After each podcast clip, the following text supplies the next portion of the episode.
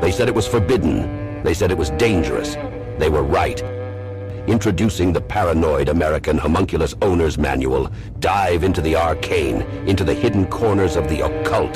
This isn't just a comic. It's a hidden tome of supernatural power. All original artwork illustrating the groundbreaking research of Juan Ayala, one of the only living homunculologists of our time. Learn how to summon your own homunculus, an enigma wrapped in the fabric of reality itself, their power at your fingertips, their existence, your secret. Explore the mysteries of the Aristotelian, the spiritual, the Paracelsian, the Crowleyan homunculus, ancient knowledge lost to time, now unearthed in this forbidden tale. This comic book holds truths not meant for the light of day, knowledge that was buried, feared, and shunned. Are you ready to uncover the hidden, the Paranoid American Homunculus Owner's Manual, not for the faint of heart? Available now from Paranoid American. Get your copy at tjojp.com or paranoidamerican.com today.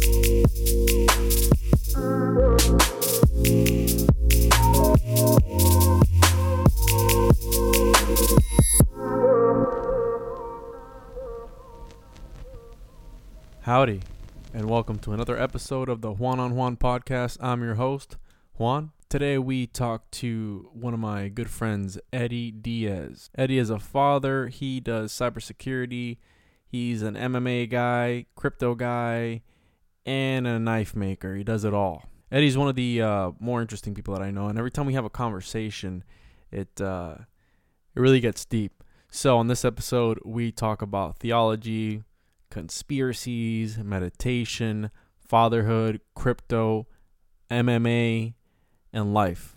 Like I've said before, I like to break down people's creative processes and why they do what they do and their views on on a lot of things, on art, life, whatever it may be.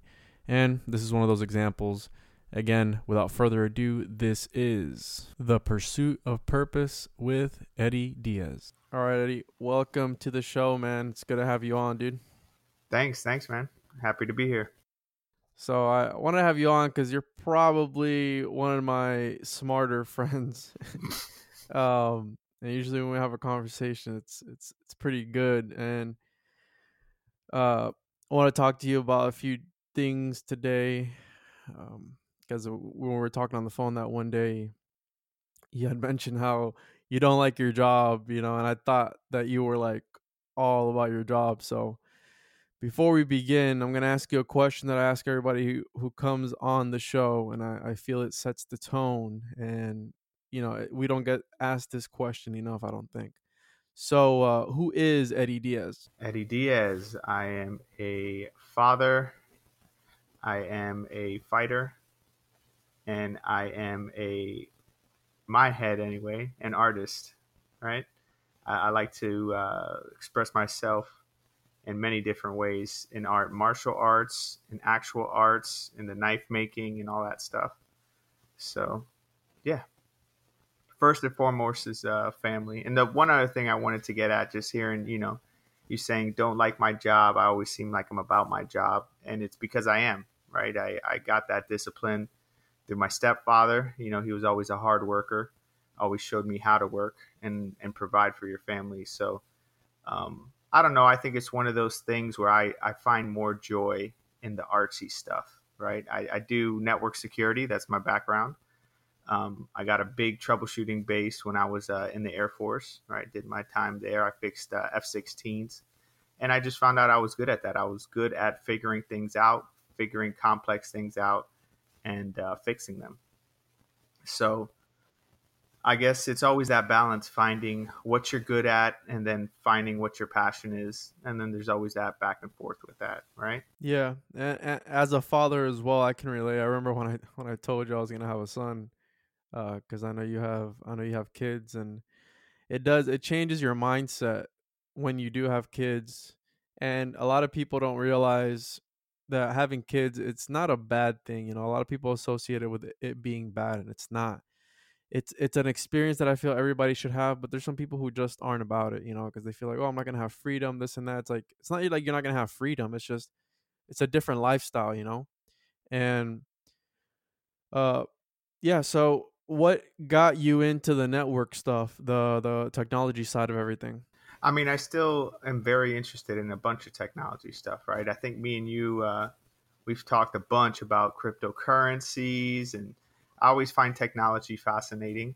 Um, you know, just everything, everything with computers. You know, when I was again when I was in the Air Force, just seeing the fighter jets and seeing how they built them and all the avionics that you know goes into it to let this thing, you know, fly in the air and be you know have uh, for the F-16s it was air to ground superiority.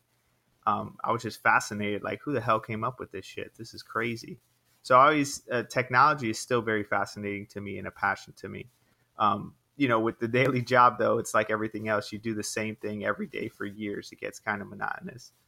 But um, yeah, technology I always find very fascinating. It's what you what you to touch on what you said earlier, finding that balance, and that's so hard because you know ev- obviously everybody wants to to have a job doing something that they enjoy, right? But obviously with necessities and stuff like that and and obligations, in a sense you don't have to do, you know, you always have a choice. But I always talk about this that people they they fall in this routine and and, and again it's uh, it's understandable because you have bills to pay everybody does but I feel like people don't get up and, and do what they want to do. You know what I mean? Like they just stay stuck in the same thing. It's like new year, new me. It's like, but what are you gonna do this year to to change you know, it up?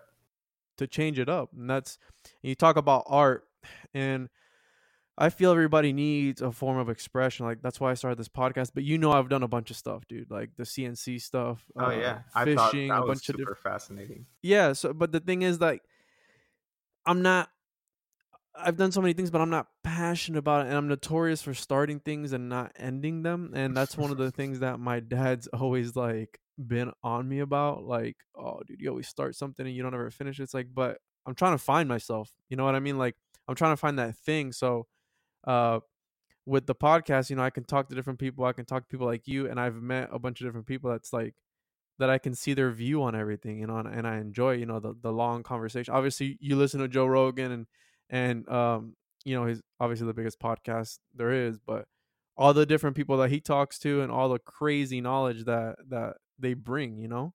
Oh yeah, I so, found that stuff super fascinating. Even you doing this podcast, um, even doing the CNC stuff, I thought it was super fascinating that you took it to the level that you did. Right? Yeah. When um I first first met you, just meeting up at your place, it was kind of like a compound. Yeah. You know, going there and you have this whole CNC set up um, I thought that was super fascinating, and that's why I I do those other things, right? I did um, MMA, right, but with a full time job while taking care of a family, you know, because I, just like you said, that's that was my balance, right?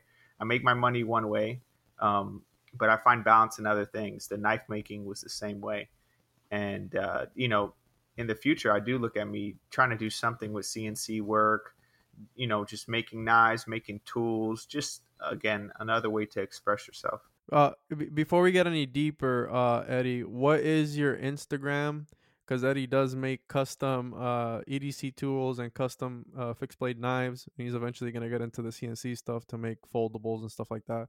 Uh, what's your Instagram, uh, Eddie, so that people can know? Macho Blades on Instagram. Go check it out. Got a bunch of, uh, like you said, EDC tools, custom knives that I make and yeah, just have a fun time doing that stuff, expressing myself. Kind of got wild designs. I have more of like a graffiti background, so yeah, it's, again, d- it's definitely different, style. and that's what I like about it. And you know, that's one thing I talk about on the show: people's creative processes and and how they get there. Um, so obviously you have a military background. What what was that like? Uh, and and what did you take from it all? Oh, I mean, I thought the military, you know, when you're going through it, everything sucks, right? When you're going through it. But I look back now and it was a great moment in my life. Um, taught me a bunch of discipline, right? Um, I made lifelong friends. And then I learned a lot of life skills and even technical skills, right? That's where I really got. I, I went in when I was 17 years old, right? So I didn't know anything. I came straight from high school, knew absolutely nothing. And after a year, I was helping fix F 16, you know, $20 million jets. So, um, yeah, it was it was a great experience. I mean, like I said, lifelong friends. I still um, reach out and communicate with my friends that I made in the Air Force. Right, we all went through that suffering together. yeah, and it kind of brings everybody close together. So, yeah, it was a great experience.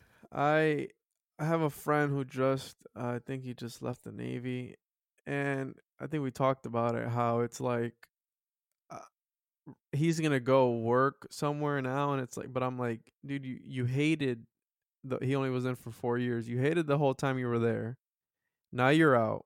You have a family. You have a wife. You have a kid, and now you're gonna go work at some place that doesn't even have anything to do like like what did you get out of that you know and then the, you know you have people who talk about well i'm gonna be i'm gonna do my four years and afterwards i'm gonna uh say that I can't get it up because uh, I'm depressed and and you know file for uh, disability. Disability. You have those type of people. You know what I mean? That that. And again, I can understand, but you ha- you have to work the system in a way. But at the end of the day, we're paying for that you know? Yeah no i feel all that shit comes back to you to be honest with you and that's why i've never i've had a, a, bunch of my military friends that, that actually had you know disabilities hurt their back and they would say hey eddie you could just go just say you're depressed and say this and i'm like uh, that's again my stepdad was such a big influence in my life. He um, he always told me you know like those type of things come back to you whether you know it or not. That you know that is going to come back to you right? People call it karma whatever you want to call it. But um yeah i think that stuff comes back to you. And the fact that i you know i got out of the military i was fine you know no big issues. You know there has been people that have big you know big issues. But for me i never wanted to go down that route. I just feel like that's uh the wrong path. Yeah. Personally for me anyway you know? Yeah i'm a firm believer in that what you do in the now and that's why i try to i feel that as long as you're not hurting anybody with what you do then more power to you you know what i mean? Like if if you spread positivity and, and you do good things then then that's cool. My issue is when it starts to either hurt somebody or, or especially children because and i've said this before you know there's a special place in hell for people who who hurt kids and you know you have these pedophiles and stuff like that and I feel we're headed in a in a way in society that we're looking to and again it's a it can be a conspiracy whatever you want to call it that we're looking to accept these different ideologies and and I feel that we are in that way because if you accept one you have to accept them all you know what I mean? And yeah it's crazy I mean you're just talking about you know pedophile stuff I mean just look at the Catholic Church I mean that's well documented. Bro um, they're the biggest pedophile ring out there. Now, do they do some great things and help a lot of people? Yeah, it's just weird how that works, right? On no, no, one side no. of the they, thing, they they have great. to though. They right. have to. You like like the Freemasons, you know, the the checkerboard floor. It's evil and good, and there has, there has to be a balance, and they have to do good to to almost outweigh the evil that they do. But you're right, you know, it, it they yeah, shit's crazy. It's crazy, dude, and and I've been today, especially. I, I, I dove into this wormhole because tomorrow I'm doing an episode with this uh, esoteric uh, uh, researcher guy, and um, I was looking into. Uh, he writes blogs and stuff, and it gets it gets it gets really dark really quick. And today I went into this to this wormhole, man, and the yeah, dude, I went in and I and I'm still in there, and I'm like, what is happening. You know, you you mentioned the Vatican and stuff, and right now, you know, the, the church, for example, uh, at the Vatican right now, at the front of the Vatican, dude, there is a statue of Moloch. And Moloch is the god of child sacrifice. And they have a Hmm. statue, dude, of this at the entrance of the Vatican. I might have to check that out. No, look it up right now, bro. Look it up right now. It's literally there. And in the Bible, you know, it talks about uh, you know, Jesus says don't uh offer your kids up to Moloch. And what do these elites in the Bohemian Grove, what do they worship? They worship this big statue of what they say is Moloch. This this deity that they see as uh Yeah. the and they do this effigy, you know, they do it like they burn a person and it's like, wait a minute, dude, what is what's up with this? You know? Yeah, that Bohemian. I, I went down that rabbit hole, Bohemian Grove. That's pretty crazy. But you know, that's why you know the uh, what Christians would be right, or the Protestants. Martin Luther, he split away from the Catholic Church when it was time. At that time, you'd be killed for that, right? And that's Yeah, how Christianity or Protestantism came is from Martin Luther, and Yeah. he just like no, like what you guys, you guys are a big money ring amongst all the other crazy stuff you do. And the big thing that helped him get that out, it was right around the time of um, the printing press. So he could actually get his, you know, his thoughts out on a piece of paper, mass produce that paper, and spread it. And it just shows you like how powerful ideas are, and then how powerful technology is, and how important it is, right? Because back in that time, there was no way he could have had all the ideas, but the only person that was listening to him were the people at his parish, at his church, right? Yeah. But when you can, you know, use technology to get your ideas out to the masses, uh, it's very powerful, and that's where the internet comes, right? The internet's disrupted everything. But back in that time, it was just the printing press. Well, talking about technology, I know you're in that in that realm. And uh yeah, Martin Luther, he was one of the people that that really uh, split apart because he, you know, he said God spoke to him and and that wasn't the way. But again, the Vatican, dude, and you can look this up. You know, I'm not uh, verify everything because I question everything. Uh, they've even done a ritual called the enthronement, the the sa- uh, enthronement of Satan at the Vatican. There's talks about this, and you can look this up. And dude, they even have a telescope named Lucifer. look it up. It they, well, they I have know a it was telescope. his name, right? Was it?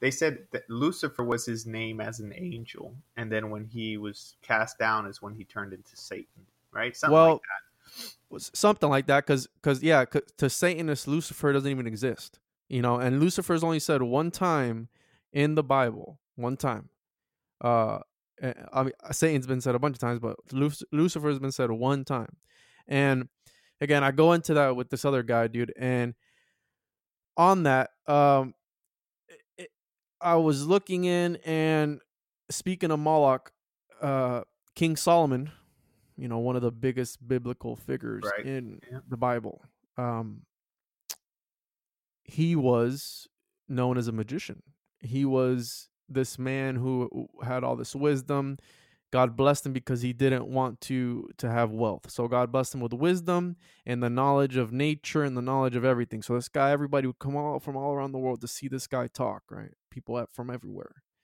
And this man he he ended up having uh, I think like a thousand wives or something like that, and eventually uh their their uh, his wives had pagan beliefs and stuff like that, and he eventually started to worship Moloch, this this god, this deity of of of child sacrifice, and eventually he started to worship that, and that was his downfall.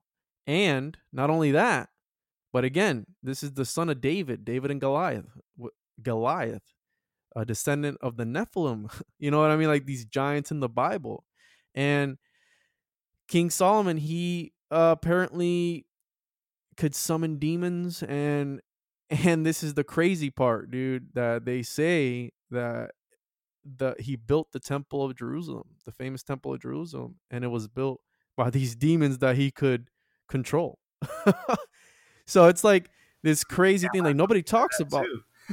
Huh? I've never heard of that story of Solomon. That's Look- Uh, Look it up. interesting. Look, it's there. It's there. Whether you want to believe it or not, but again, it's heretical. So it's again, it's against the mainstream. And I, and I told right. you, I don't know, I don't know if I told you. Uh, I did an episode with this other guy. Um, we talked about the Gnostics. You know, speaking on- the church and and uh, heresy, and obviously Martin Luther was uh, declared uh, heretical after the fact. He denied the the church because you know what he thought that they were uh, uh, teaching wasn't the right way. The Gnostics were an early sect of Christianity, and eventually the Gnostics were declared heretical after a while because of their beliefs. Uh, they, you know, obviously at the church there's a structure, there's a hierarchy. You know, you have the Pope, you have the guy under him. The Pope talks to the to God every day. The guy under him talks to him every other day. The guy under that talks to him every other week, and so on and so forth. And you have to go to the church. You have to go to them to be able to, to find divinity. The Gnostics believe we are divine beings. You know, divinity is within us from the creator.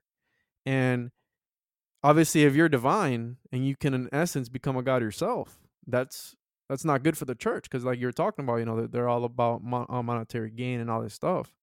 If you ch- if you take the, the the power away from them, that's when the problem comes in. You know what I mean? Yep. So yeah, that's that dude. That's a whole uh epi- That's episode in definitely a rabbit itself. Yeah, dude. It go, I dude, love and it that goes stuff so- though, because um, obviously, if you've watched Joe Rogan, you've seen Jordan Peterson, Yeah. right? So on the other spectrum of things, he his famous saying is right: "Don't throw the baby out with the bathwater." Yeah, While there might be a lot of crazy things in there, there's right? some truth to it. if you just look at oh and not just truth there's some wisdom right because what were the even if you look at the whole story of moses and him Don't get me started on um, Moses, take it- bro.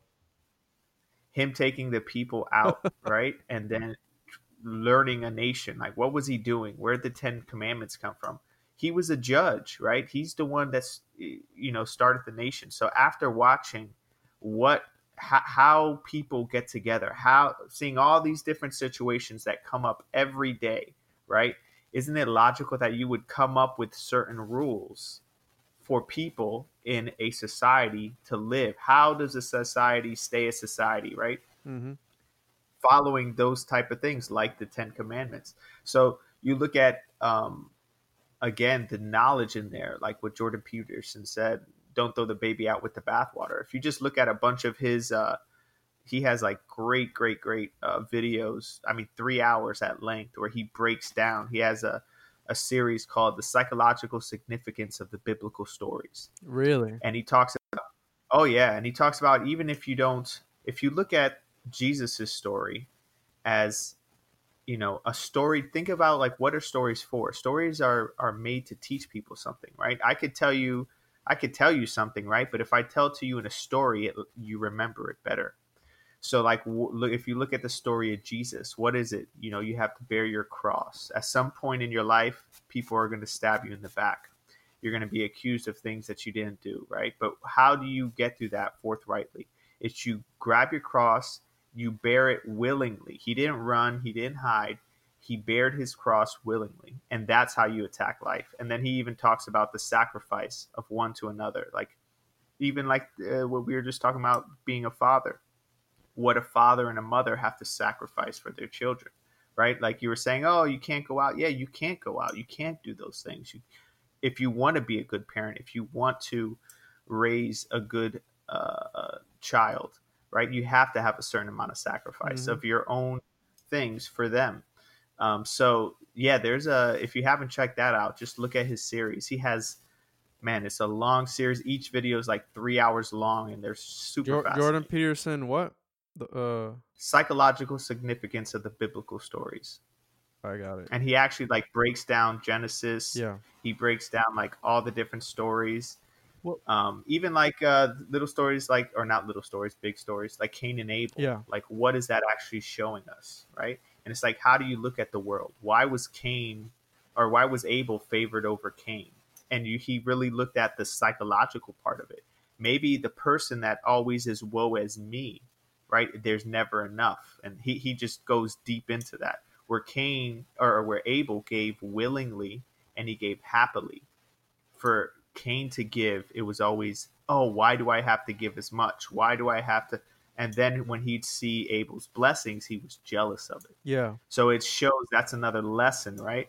Um, psychologically, where to be and how those don't fall in these pitfalls. Don't be that same mentality as Cain.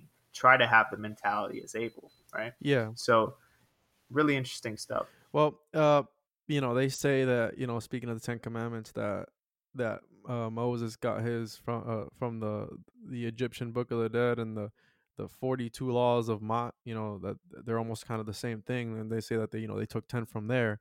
But again, I, I feel that, you know, speaking on religion, that, you know, the Bible is this manual on life. And again, like you said, if you if you can follow those principles and those principles lead you to live a better life and and again, spreading positivity and not because there's a lot of dark shit in the Bible too. You know, not, there's not all good in the Bible. There's all, a lot of dark things as well. But the core principle is if that can help you live a better life, then then go for it. You know what I mean? Um, right. The problem is where you get like the ideologues, no, right? No, and, the uh, the problem is when it starts to get uh political. You know what I mean? And then the like the other day I had somebody yeah, tell like, me if I don't worship uh, Jesus, I worship Satan. I don't worship Satan, dude. You know, they put you in this box. They they they automatically assume you do another thing. It's like, no, I don't I don't do that. Oh well, if you don't worship him, he's the he's the he's the ruler of the of the material world and you and you worship him if you don't worship Jesus. It's like, no, I don't. I don't worship Satan. You know what I mean? Don't put me in that box. Yeah, I don't no. do that. Right, and uh, people always like to do that. They like to put you in a box. That's why one of the things I like about Jordan Peterson too, when people would question him, say, "Do you believe in God?" He said, first of all, it's none of your business." right? Yeah. And it's like, why why do people ask you that question, right? Because they want to put you in a box. Yeah. And then argue points against the box they put you in. Yeah. Right. So, yeah, definitely. And that's why I said like ideologues and zealots. That's where the problem comes in, right? Yeah. I think exactly. we should all try to be better people. But when you try to you know, say things like that. Well, if you don't worship Jesus, you're a devil worshiper. And what does that mean? Now I get to hate you. Now I get to kill you. That's how holy wars started, right? So I don't feel bad in, in killing you now because you're the enemy, because you worship this or you worship that. Exactly. it's just, yeah. It's crazy. I, yeah, I'm definitely not about that. And I grew up, you know, I grew up in the church. So seeing, I saw that part of it too. And I saw the uh, hypocrisy in a lot of things but yeah, just like you said, don't throw the baby out with the bathwater. I think there's a lot of wisdom in there. Yeah, um, you know, uh, there, there's, I feel to to these type of things, there is a, a mystical comprehension and there's a literal comprehension, and I feel that people take this sometimes a bit too literal when they when they look at things and uh, when it comes to the Bible or or some sacred text, uh, you know, they take it in such a literal sense, and it's like, right. But then if you don't, I had this argument with somebody. They're like, well, if you don't know what it means, just pray to God and He'll tell you, He'll guide you. It's like, you know, it's like yeah, forcing. pray to God as long as you want to be a neuroscientist. You ain't gonna get there if you ain't putting in no work. Exactly, and that's when you know that's that's when law of attraction comes in you know what your words have power. But, but you see that that's the thing with the law of attraction and and it's the same thing with with with prayer meditate i know you're into meditation and stuff like that we'll talk about that. Uh uh law of attraction your words have power prayer it's saying the same thing over and over again. When you think the same thing over and over again you get manifestations. And in a in a way you know they use these different things to paint the picture that they want to paint, you know, and and to justify themselves. And I'm not, just, and it just it, it goes beyond religion. You know, there's a lot of it, it's with it's with everything. You know, it's with the whole world. Uh, especially when you're trying to push a certain ideology and, right. and really work that that that psychology of of of people and, and and really get in you know that's one of the, that's speaking of minds you know a lot of people hate to admit it, but you know, Hitler. Hitler was one of the greatest minds there was. But he, he wasn't a dumb guy. He was a piece of shit. He was a piece of shit, but if he would have no, used he wasn't dumb. He was not no. dumb. no. No, he wasn't. to, to, get off whole nation behind you, the way he orchestrated things, the way he manipulated people. Incredible. the- right? His symbols, the I mean, the red, the black, the white, like colors of power. I mean, uh, propaganda. I mean, the dude was a you know super smart, but it's almost like that super villain, right? Exactly. Yeah, because the mind is is it's it's responsible for the most horrendous things in history and the the most wonderful things in history. You know, I always look at that. It's all how you use it. Just like anything else, you know, you can use uh your your knife to stab somebody, you can use it to cut your steak. You know, it's all how you use it. Um uh, when talking about this and we're going to morph it a little bit, I want to get your Yeah. input on this.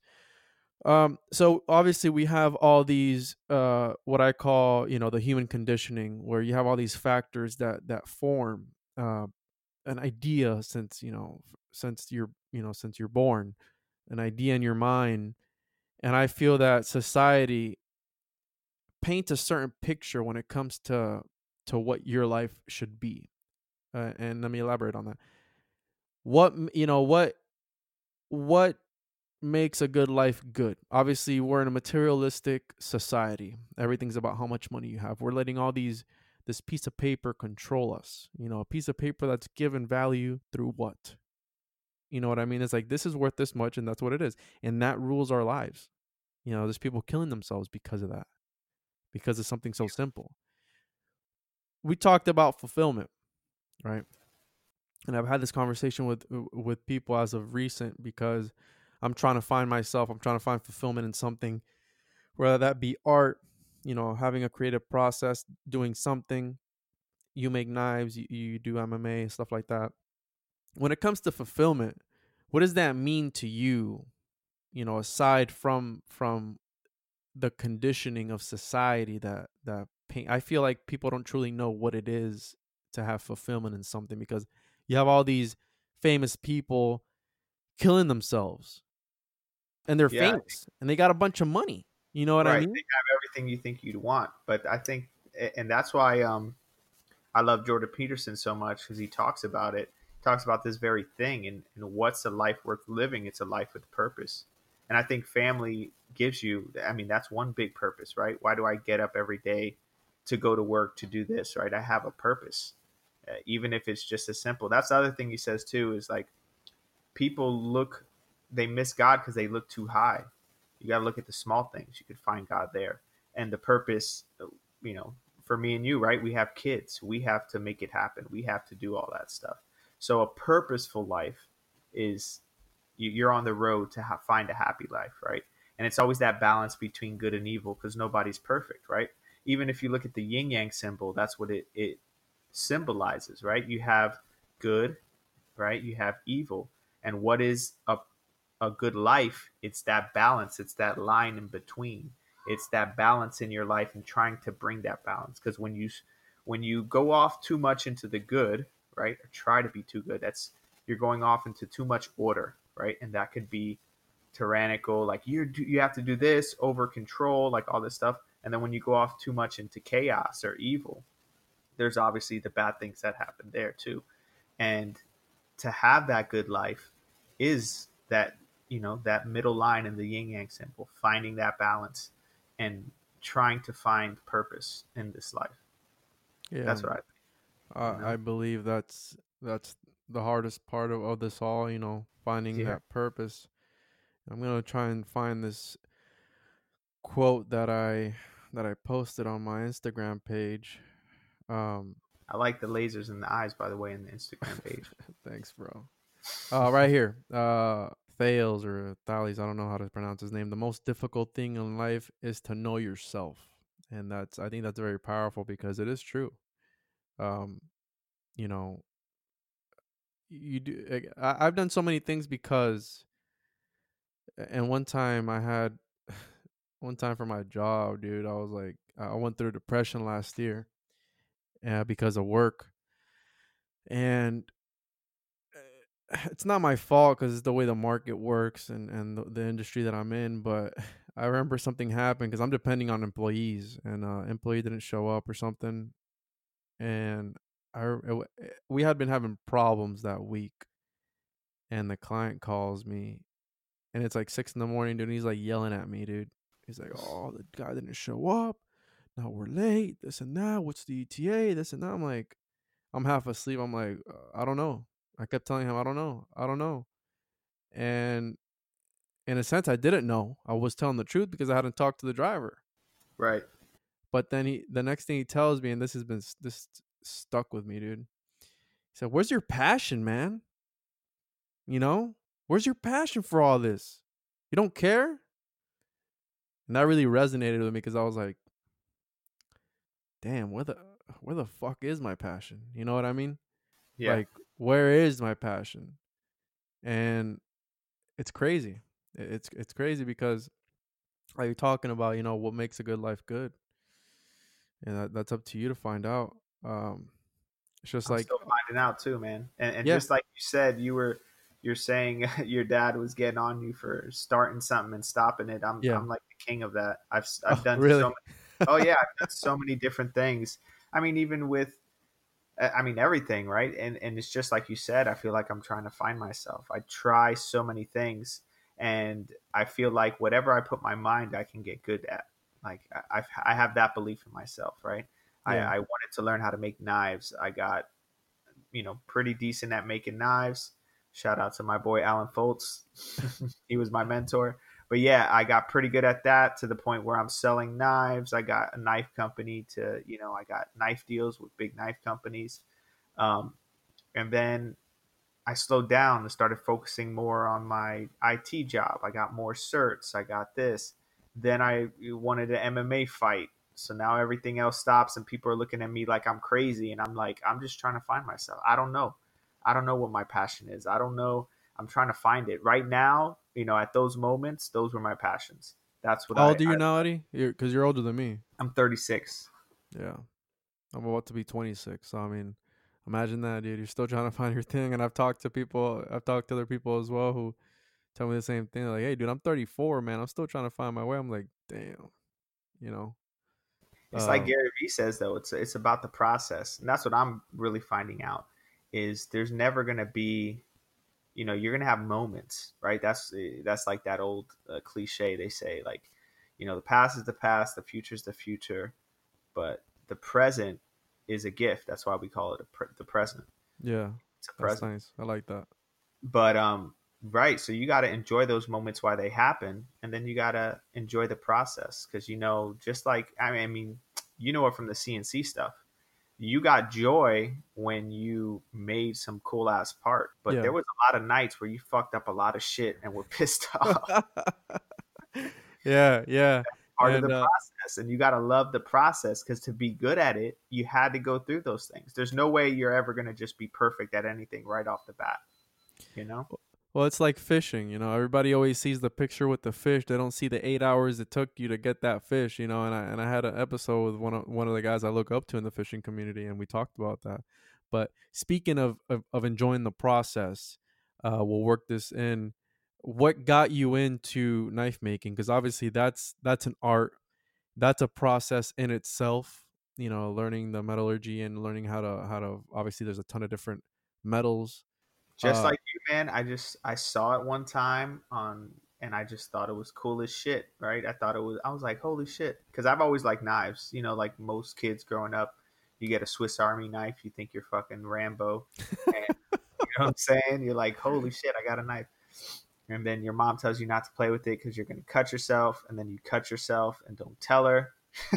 Yeah, that happened to me, dude. Uh, Now that you say that, happened to me when I was a kid. My dad got me a Leatherman, and I was fucking around with it. He, he at first, like, I'm not gonna get it to you, and dude. I sliced my finger up, bro. Good.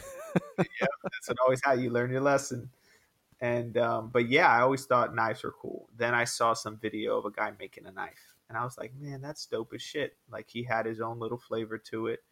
And then um, yeah, I just started researching like everything else. Just all right, let me see what I got to do to make my okay. I got to buy the steel. I got to learn heat treatment.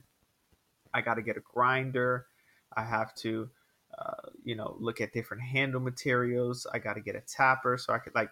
I just find it fascinating, and the there's another good part to what you know you say you do, and you know what I'm explaining. uh, Just jumping around they say it's great for your brain, right? The, one of the reasons when people retire that they say, you know, you retire and you die is they want to just sit down, relax, and that's probably the worst thing for your brain, right? The mindless numbing just watching TV shows or whatever. Yeah. It is to keep your brain active.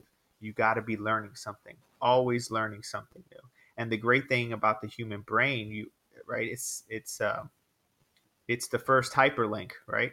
The human brain uh, you know like the way google works right you type in a keyword and then it puts it gives you all these different results that's the way your brain works right things you learn from your cnc stuff your brain will connect those things to maybe something in fishing or maybe something in your day job like a lesson you learned right Yeah. um, it'll start to interconnect those things so the more things you learn the more interconnected your brain is and, and the more you know the more you keep it active you keep those neural pathways going Yeah, I agree, and and that's why I, I when old people they go senile real quick when they're not doing shit because it's like you said you're not challenged. You know, the brain's a muscle, and if you don't if you don't work it, like people don't read nowadays, and uh, they're so sucked up. You know, technology it's got it's good and it's got its bad, but yeah, these people are so sucked up. You know, the worst thing about now is since you're, people are so sucked up into their devices, into social media, into all this garbage uh dude the worst of it is that everybody texts and drive bro and and people don't even try and hide it anymore yeah no i don't do that shit you know what i mean Yeah, no, I mean it's it's crazy um, to see that. I've seen it too, right? Uh, the good thing with working from home though is you know you're not out there driving too much. But yeah, I mean I've seen that a bunch when I'm out there, people just doing that, and that's that's pretty crazy. That's why some states, Florida hasn't, right? I'm not sure they've outlawed it yet, but I know No. in Jersey and New York you can't do that shit. it's crazy um so obviously you make knives and you've made some money from that you're pretty successful with that uh what would you say your view is since you know for somebody who wants to do like a side hustle because obviously that's like your your your hobby slash passion slash side hustle what are your views on that you know finding a uh, a side hustle to do Yeah, I think again, I I think it helps your brain. I think the stuff I learned in knife making helped me with network security. Um, not all of it obviously transo- translates over, but yeah, there's different lessons. And that's why even in the Bible they say, uh, what is the exact quote? Oh, I'm trying to think Par- now, but it's something like if you, yeah, if you see the if you see the path in one thing, you could see it in everything. yeah So it's like once you learn how to master something, you can master anything. And um, so yeah, that's that concept, and it helps you, right? So like all those different things, all the stuff that you've done with CNC and fishing, that all went and helped you create this podcast too, right? yeah You, you're like, you know, I got to put in work, I got to do this, I got to do that. Those are all lessons that you've learned throughout your life to bring that in. And I love the side hustle, right? It it gets you moving. They say idle hands can be dangerous. So, yeah, you got your job. You, you do what you do during the day to provide for your family, and then you know you have your little out, whatever whatever you like. And that's my. I chose my out to actually get me money. Some guys, it's just a money pit. They're out, right? Yeah. And I was the same way. Like with jujitsu and MMA, that made me absolutely no money, and took a lot of money. you know, you got to pay for classes, you got to pay for gear, and same thing with fishing. Uh, you know, right? But Yeah. Your time to unwind. I love it because when I'm doing those things, I'm not thinking about anything else, right? When I'm making a knife and I'm grinding, right? I got a fucking piece of steel and it's burning, right? People don't know about that either. When you're grinding the knife, that metal gets fucking hot, right? So I'm constantly dunking it in water. Uh, I'm changing the angle so the grind comes out clean. I'm not thinking about work tomorrow. I'm not thinking about what my boss told me. I'm in the moment. I'm in the present and that's I think everybody needs that type of thing just to help you unwind. And I'm pretty sure you get that with fishing, right? You're just out there, you're concentrating, you're relaxing, you're decompressing from all the bullshit, you know? Yeah, that's the thing I like about fishing because I'm so focused on that next bite. As you said, I'm not thinking about anything else. And uh, what I talked to you about, dude, uh, now that we're gonna get into this whole, I want to uh, proceed into your MMA, you know, mixed martial. I was gonna start Brazilian Jiu Jitsu. Um, yeah, yeah. But the problem with that is, as soon as I called the place, dude, this guy was like, I was like, hey, dude, uh, you know what day do you? he told me what day. I said, what day do you recommend me going? And he's like, every day, bro.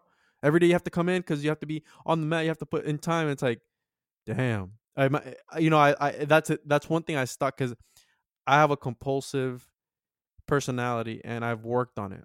You know, a lot since I since I've had my family and stuff because obviously it's not about me anymore.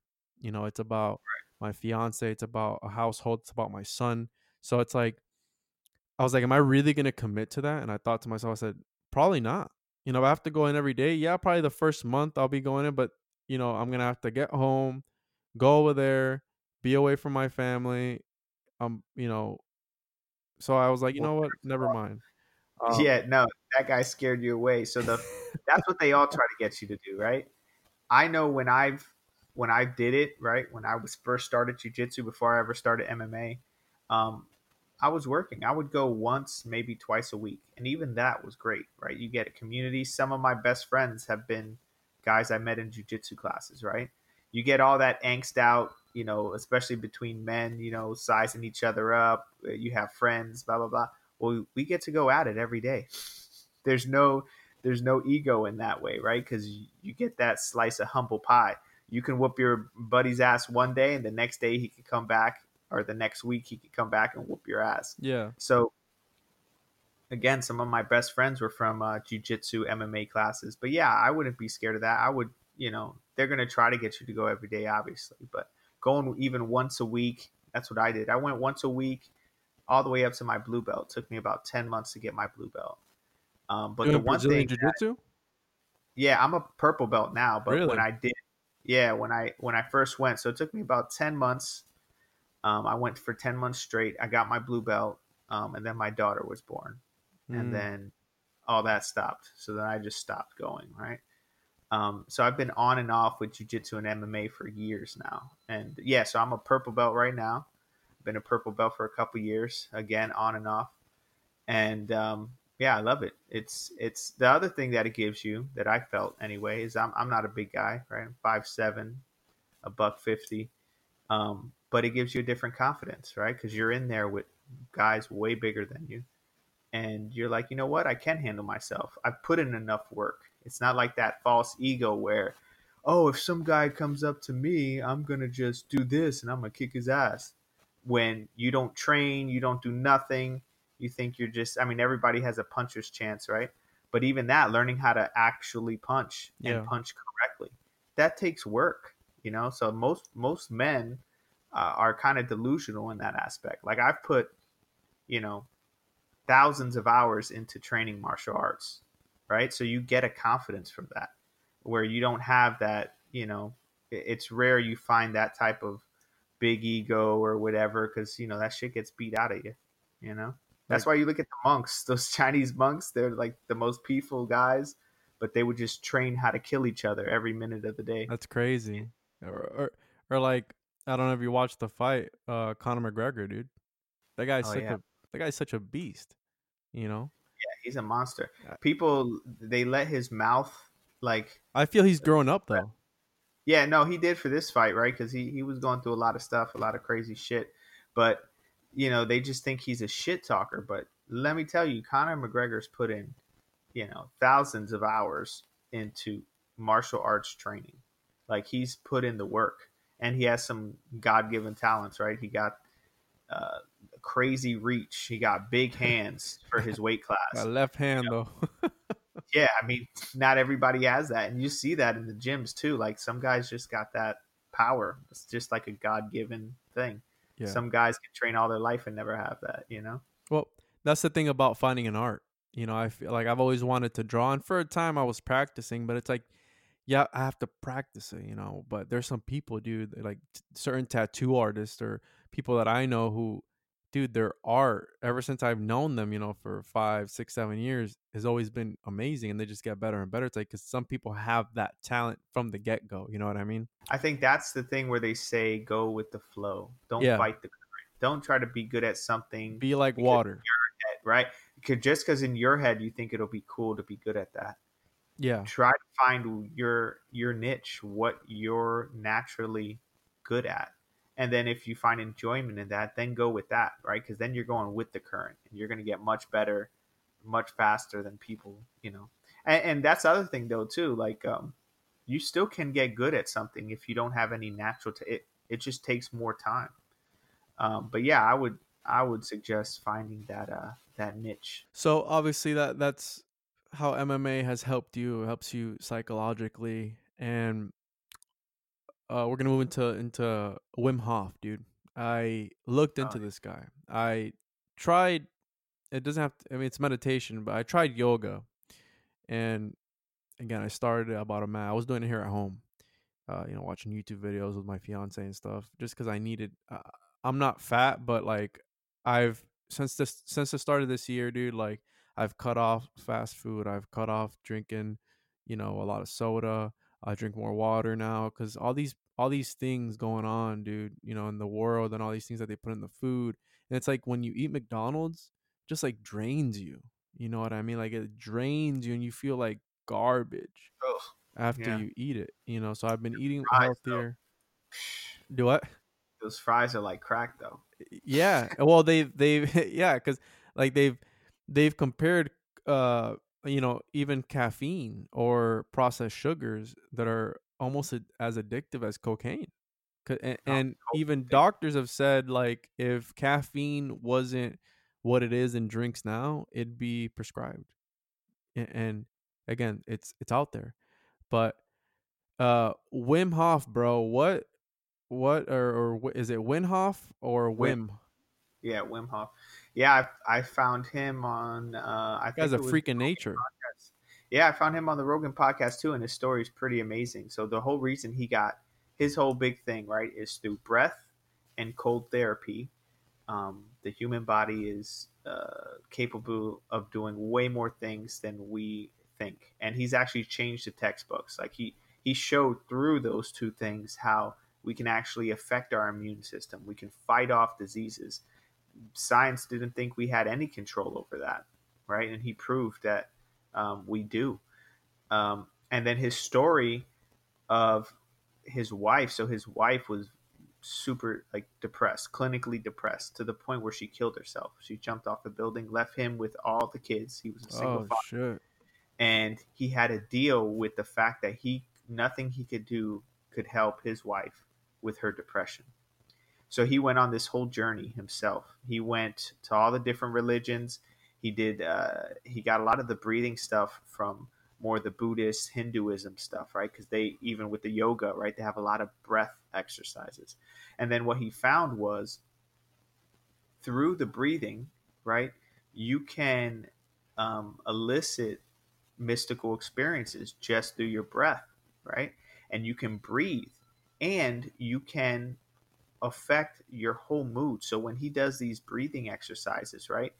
He's learned, and you know, people have done this where you can actually control your DMT um, output through your breath, through practice, right? You're not going to get it the first time, but you could change your mood. You can say, I'm not depressed. And through these breathing exercises, go down these crazy hallucinogenic experiences and he's kind of fun he's a funny guy too he talks about uh, get high on your own supply. So he does these breathing exercises every morning and cold therapy every morning. The cold therapy came in because what is it, what's the first thing you do when you get into a cold you know water? Is you breathe. Right? You have no control over it. And then he showed that through the breath he could make him his body's warm. Like he could tell through the breath he takes in these deep breaths and they've put sensors on him and he can lower his core temperature or um, increase his core temperature just through breathing. Um, that's why he, he climbed mount everest in his freaking boxer shorts. That's And they- crazy. they thought he oh no there's something special in your physiology. He's like no give me 10 people. I'll teach them how to do this. And they'll climb mount everest with me as well.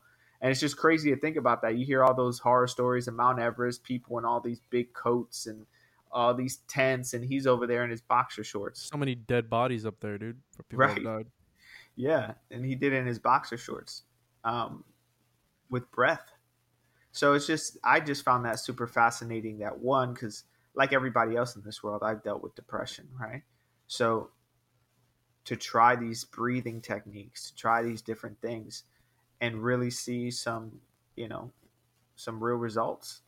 You tell So- me you do it every morning. Yeah, I try to do, and you know, it takes about 15, 15 to 20 minutes to do these breath exercises. And it's it's just you feel good, you feel energized. Um, it's a big form of meditation. Um, it's just and it's good. It's good for your body. It it, it increases again, and with the cold therapy, right? Doing the cold showers, uh, like he recommends, you're boosting your immune system. You release cold shock proteins in your blood right? That actually will boost your immune system. Because what you're doing is you're stressing yourself out. It almost goes back to the um, the Jesus thing, right? You bear your cross, right? So instead of running from stress, you go to stress voluntarily, and that makes you stronger. Yeah, that's uh that's crazy, man. You know, um, I'm gonna have a holistic uh an alternative medicine guy on uh soon, and we're gonna be talking about you know Reiki and uh hypnotherapy and all this crazy stuff. Because I told you about the sensory deprivation and Oh, yeah. how that's helped me. And again, I think you should try it, bro. It's in Casselberry. Uh, it's really good, and you should try it at least two or three times. I'm going actually this this weekend. I'm going on Saturday. Um, but yeah, it's incredible what the what do what? I said, yeah, that's pretty dope. I definitely want to check it out. Yeah, um, so it's crazy what the body can do. Um, so uh, switching the topic and uh, it's gonna you know with technology. Uh, what's your take on the status of crypto at the moment? Since you've been into that, and we were into that before the whole blow up and all this, this crazy stuff went down. Yeah, like just um like I was saying before, I always find technology fascinating because I I think of like um you know you even said it at the beginning of the podcast like oh you're one of the smarter people. I don't even think I'm that smart. I I find myself all the time thinking how the hell do these people come up with this shit? Then I find it fascinating. Then I try to reverse engineer it in my head and try to really understand what the hell's going on. But I think the people that come up with this shit are, are the are the real smart ones, right? Yeah, Um, but yeah, I think crypto's great. I think what it gives is great. And again, disruption. Like we were talking about money. Um, who controls the money? Some pretty powerful families control money, right? Mhm. Our Federal Reserve is not part of the government. The Federal Reserve's, uh, you know, its own privately entity owned. privately owned, right? And they just create money. They've never been fully audited. Um, you know, so they just pr- print money. They can give it to whoever they want, and they print our money, uh, and they control the money and control the power. And then what cryptocurrency brought is we can control the money. We can create the money. We don't need anybody else. Um, and that's very disruptive and very threatening to a lot of governments. That's why so many governments have like totally shut it off. Like, you know, in China, you you um, they had all these rules. In Korea, they have all these rules. Even here in the U.S., they're they trying to figure out how to tax it in, tax it and outlaw certain things and really try to stop it because I mean, even you know, you want to send a million dollars to somebody in the UK or you know in China or wherever, you got to go through this bank, through this bank. This guy gets this cut. This guy, or you do it through Bitcoin, and it gets there uh, without giving anybody else any money, um, without anybody else knowing. And it's money that you know we created ourselves on a computer using cryptography. So it's it's pretty uh, pretty interesting. I just found it fascinating that the idea, and um, find it fascinating that we can you know try to take some of that power back. Yeah, I remember that story you told me about that that fire that firewall you were setting up that one place, and then you started getting all these pings off the firewall. Yeah, they were mining. Yep. So that that was another crazy story. Just and that's you know, hackers get into everything, right? So they can hack into some. Uh, in this case, they had hacked into a big company's server farm and had put crypto farm, you know, crypto miners on everybody's server farm. So they have companies mining crypto for them without them knowing it. Jeez, dude. Yeah, that's you know, hackers are gonna hack. That's what they do. That's wild. Uh, which crypto would you recommend right now at at the moment with how things are? Bitcoin is the king, right? That's still the monster, right now, I think it's like eight or nine k, so it's still doing pretty good. Um, but there's a bunch of other like I really like Cardano. So Bitcoin is what you would call like it was the first, right? The, the Bitcoin white paper changed everything. That's what gave everybody the idea, um, gave everybody the blueprint, and Bitcoin was supposed to just be money. Um, but then you had these like next generation cryptos like Ethereum and like um, Cardano, which I really loved, which were the next step. And it's not just about uh, making money, right, on the blockchain. It's about having a global computer, right? So you could have programs on the blockchain, and these programs are tied to, to the cryptography. Um, so that I thought was super fascinating, right? It's like holy shit! So people are already innovating to where it's not just about money; it's a, it's bringing some value to people, right? Trying to figure out different programs, and where it's really helped. A lot of big companies have taken this um, and used this for different things. One of the cases um, I think I had told you before was the power companies, right? The the whole crazy shit that happens with power companies is when you buy power how do I know you actually bought this much power? Or how much how do I know you actually created this much power? The way it used to work was the company created a power, a third party entity would have to certify that much power was created, and then you had to have another company sell that power. right? So yeah. then what what did these guys do? Power I think it was called Power Ledger.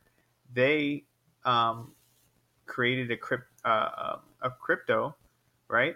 That took away all that whole process. So what they did is when a piece of power is created, it gets written on the blockchain. Once something's on the blockchain, it can never be erased. So you take away the need for a third party, right? And then you take away a need for somebody to sell it because it's widely available. You can get it anywhere, right? It's it's its own cryptocurrency. So it's a way to do things more efficiently with built-in trust, right? The trust is in the cryptography um, and the programming, right? Uh, and cryptocurrencies, the cryptography and the cryptocurrencies haven't been cracked yet. Um, now they do talk about once quantum computing comes, that can be an issue, right? Because a real quantum computer is just like unfathomable how many numbers and how many things it could crunch to, to be able to yeah. get that. But as of right now, that cryptography is not um, not been able to get cracked, right? It's just it's uh I don't know if you know who Diffie-Hellman. They were the guys who created. If you ever heard, if you know what like a, a VPN tunnel is, yeah, they're the ones that there's two guys, Diffie and Hellman, and they created the cryptography that built VPN tunnels. That's why you could have a VPN tunnel and everything that's in that tunnel is encrypted. You can't be cracked, right? Well, the guys who created that, when they saw the cryptography in cryptocurrencies, they were blown away. There's like interviews with them where they're and they're old men now, and they're like, this is the first time I've been excited in cryptography. Like this is the next level of cryptography. That's this crazy. Like Coming from the guys that invented VPNs. Yeah. Wow. So when I hear that shit, I go, holy shit, this stuff is for real. And uh, yeah, that's why I like. So I got in super early with. I made most of my money. I'm still doing pretty good, but I um, I made most of my money on Ethereum um, because it was that next generation cryptocurrency. Um, I got in on Ethereum when it was like ten dollars a coin. You know, it's shot up to like eighteen hundred dollars a coin, and now it's like a buck seventy or, or two hundred dollars a coin. Yeah, you know. Yeah, that's what I got. But, I got Ethereum right now. Yeah, Bitcoin uh, is still good. Ethereum, Cardano. Cardano is like the same. Um, it's the same premise as Ethereum, right? It's building a a, um, a world computer basically where you could run programs on the chain on the blockchain. Um, the thing i like about cardano is their approach to everything. Um, where ethereum has a really smart guy vitalik at the head of it but they got so big so fast they you know they put things out that weren't ready right? They they did different things that you know cost them in the long run where Cardano started off really so. I think Cardano right now is like five cents a coin. Um, so it's still relatively cheap to get into. But the main guy there, Charles Hoskinson, he's taken a totally different approach. Like he's he's his whole thing is slow and steady wins the race. So he wasn't the, you know, he's trying to get all the freaking PhDs. Even like, um, so they use Haskell as one of the programming languages in, in um, Cardano. So he went out and found the guy who invented Haskell, and he has him working on the Cardano project. Damn. You know, like I've never heard Yeah, of that so- language. yeah, and, and it's a pretty um, like intense language supposedly too. Like not a lot of programmers e- even know it or are good at it. You know, and the ones that are like he, you know, he got them, and then he freaking got the guy who invented Haskell. Um, so he, he has a lot of good things, and actually right now, um, Cardano kind of beat Ethereum in the uh, staking, right? So the way cryptocurrencies, the new ones worked anyway. So Bitcoin was um, um, proof of, I'm blanking right now, but I know the Ethereum and Cardano are what they call proof of stake. Okay, proof of work. Bitcoin is proof of work. That's where you need miners to create it, right? hmm Well, Ethereum and Cardano are proof of stake. And one of the great things about that is if you buy Cardano, just by holding it, right, you can actually generate, you don't need to mine, right? You Really? can generate your money. And yeah, so you're making money just by holding it. You almost make interest. What the hell? So you don't have to have, the, you know, you don't have to have the machine to solve the blockchain and go from there and then Right. be in a pool and all that garbage. right and the reason you had to do that before because it was proof of work so the way that you know it wasn't broken right? The way that the when something's written on the blockchain it's theirs because everybody who's mining it has to confirm that block right? So it's a proof of work and it, it each miner right had to crack that code you know crack that and then bam it's written on the blockchain everybody did that. Well they found this new way right proof of stake where you can do that all without you know actually having miners because what they found out with bitcoin is it's not feasible right you end up now the the hash is so hard to crack it's something Cost- like to crack one bitcoin yeah it costs, Costs like the electricity Yeah. yeah and it costs like the i think it was um, your electricity for a normal house uh, your electric bill for a year is like one bitcoin That's um, crazy. that's how much power it'll use, right? So with the proof of stake, that changes the game. Now that can make that more accessible. And Ethereum's been trying to get to proof of stake. There's still proof of work. Um, Cardano has a, whole, a test net out now that's proof of stake. So that's what I'm actually looking at getting into, actually staking my Cardano. That's crazy, yeah. dude. And I could go down crazy rabbit holes with that, but now we're getting, you know, my geeky side's coming out. So we'll wrap up with this on the topic of technology.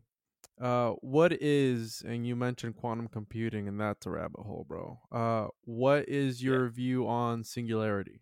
Do you believe AI will take over the world? Yeah, I think there's definitely that possibility. I think it's almost an inevitability, inevitability, right? I mean, um, and even the Bible talks about this, right? The Tower of Babel.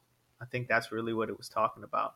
Really? How Um, so? And there's right um, because if you see like the story, uh, that whole story where it talks about, you know, they thought they can build a tower to reach God, Uh-huh. and that everybody would have one language that they know, and they, you know, and he had to tear it down basically. And if you really think of what the singularity is, they talk about that how, you know, we won't need to know Chinese or English. Shit'll translate automatically. Um, computers will take over, right? That they'll be smarter. I think uh, Elon Musk has some famous quotes, but he talks about how no matter what we think, no matter what prison we think we could put um, AI into, or what they would call AGI, artificial general intelligence, hmm uh, is the real scary one. Um, it's going to be smarter than all of us within minutes, right? So no matter what barriers we think we can put, it will be ev- eventually be able, just like chess, right? No matter if you have a good chess player, and, and we've seen AI kill every chess player. The IBM computer, the, the one that Yeah. beat the guy, and he just gave up. He's like, Yeah, even go no matter, and we've seen it, and that's narrow scoped AI. That's not AGI, right? No matter our smartest minds, it kills us in a very short amount of time. So, what happens when that gets out? You know, that's so that's the scary. it is scary and uh, i'm gonna this is some some stuff here i'm about to tell you uh so charles babbage i don't know if you know who that is uh, he he invented the modern day computer and this guy uh, was into some occult shit, right? Occult. Uh, he wanted to correlate the existence of God through science, right? He wanted to prove the existence of God through science. So he tried to. Uh, he didn't believe in the devil, so he tried to summon Satan. Like this is the guy who invented the computer, right? And you can look this up. Uh, so you know you have things like QAnon, and then you have uh things like uh, these organizations, CERN, you have D Wave, and one of the things that blows my mind, and how you're talking about how this is ine- inevitable that it's gonna eventually happen, like all these movies that you see where the AI gets into the internet and it starts to just go crazy and go everywhere. Uh, uh, they've talked about how they've made AIs that are sociopaths, like that they're they're uh, psychotic. You know, like they they show these these personalities that are like, what this guy is, you know this thing is psychotic and you know the reason i say that and the reason i bring up charles babbage because of the occult because i do believe in that i do believe in evil and i do believe that people shouldn't mess with that is because uh, the guys from d-wave quantum computing uh, they talk about how these computers are so powerful even the guys at google ibm all these people they have these computers are so powerful that they actually go and reach into other dimensions to be able to compute the information that they compute. But the problem with that is that they uh, say that by doing this, they're opening portals into our universe and things will come through those portals, whether it be good, demonic, not demonic, whatever. It's an entity that's coming in through into our universe. And this has been said, dude. You can look this up. This has been said and one of the Geordie Rose, one of the guys that founded D Wave Computers, he he compares them to H.P. Lovecraft's The Great Old Ones. And you know, the Great Old Ones, like, oh, he's like, hey, listen, they're not gonna give a shit about you. There's just these beings that might come through. Uh, they're not gonna mess with us, but just so you know, and people are laughing at him, and he's telling the truth. And uh, it's so scary to me because if you know H.P. Lovecraft's uh, uh, uh, mythology, uh, the, his mythos, these beings aren't good, and he compared them to them. So you get into things like QAnon, how people are talking about how this is an artificial intelligence, an AI that's you know finding out all this information, all these predictions, and and talking cryptic and all this stuff. And it's like they, I, I forgot where I read it, but they've admitted that supposedly, and I don't know if this is confirmed or not, that they had some, they had conjured a demon, and this demon got into uh, computers, into some computer, and it like it went crazy. Now, if you want to believe that or not, you know it is what it is. But there's correlations there. huh? I love those conspiracy theories. They're always fun rabbit holes to go down, but especially it's when there's crazy. the seed of, you know, holy shit, that could be true. Um, yeah, it could because it could. It, like uh, Elon Musk.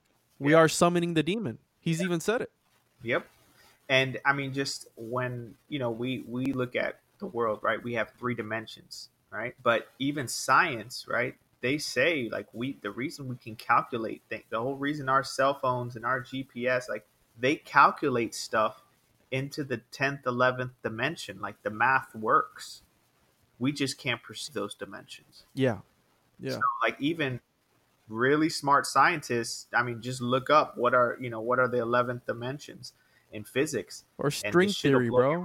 or string theory. Yeah i mean you just look at all those different dimensions you're like wait what? There's more than three dimensions? Science is like yeah. Well, how do you know? Well we do math. Like everything's numbers right? We do math. The reason why we can calculate this the language of humanity. perfect. Yeah uh, you know Nik- nikola tesla talks about that a lot and uh, to add to add a little, just to add the cherry on top, uh, www. If you translate it to Hebrew, it's six six six. By the way, which is crazy, you know. But then Web six six six Tower Babel. Yes, sir. Yes, sir. And they talk about how the internet is another dimension, a demonic dimension that that opens us up to different things. Whether that's true or not, that that's up to you. But that's my take on that and i do believe that we are headed in a way and you know approaching that singularity uh, whether we're already there or not uh, you know you have uh, people like elon musk who they want to hook us up to computers and you know in, in, in that's yeah, Neuralink. yeah, Neur- yeah, Neuralink, his his company. And the thing is, uh, in uh, I think in, in another ten years or so, you'll be able to download your consciousness, and that's scary as fuck because yeah, I mean, Neuralink scares me. Any, I don't know one computer that's ever been 100% safe, not hacked with some type of virus. Like, why the fuck do I want to put that in my brain? hey, you know I- what I'm saying? I don't know, dude, but we're we're cyborgs right now. You know, we carry a supercomputer with us at all times. At any moment in time, I have a supercomputer in my pocket.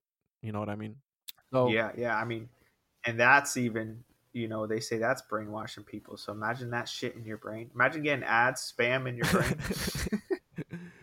but yeah, dude. Um, before we wrap it up, dude, any final words? Uh, if you want to throw out your uh social media again, so people can order some knives from you, check out your EDC tools. They're really they're they're different. They're definitely different, and I like it. I love it. Um, so any final words? awesome, man. Thank No, I mean, um, final words. Thank you for inviting me to the podcast. This was fun. I hope you uh, find your purpose in your journey. Uh, I'm, you know, really digging this stuff. I'll be listening. And uh, yeah, again, Macho Blades on Instagram. Come check me out. And uh, yeah, thanks, man. I appreciate Yeah, it. Yeah, dude, I had a lot of fun, man. Um, yeah, whenever whenever you want, dude, you can get on and and just talk shit and have a good time. We s- we spoke about some some deep stuff there. You know, it was a good conversation. Yeah, all over the place, just like my my hobbies. But thanks for being on again, Eddie. Appreciate it. All right, thanks, bud. Take it easy. Well, there you have it. I hope you enjoyed this episode. If you stuck around this long, remember to like, comment, subscribe, whatever it is, share. Follow us on social media at the Juan on Juan podcast. Shoot me an email if you want to be on the show. If you want to hear anything, uh, if you want to hear us talk about anything, the Juan on Juan podcast at gmail.com. And again, like always, thank you for the support. And until next time.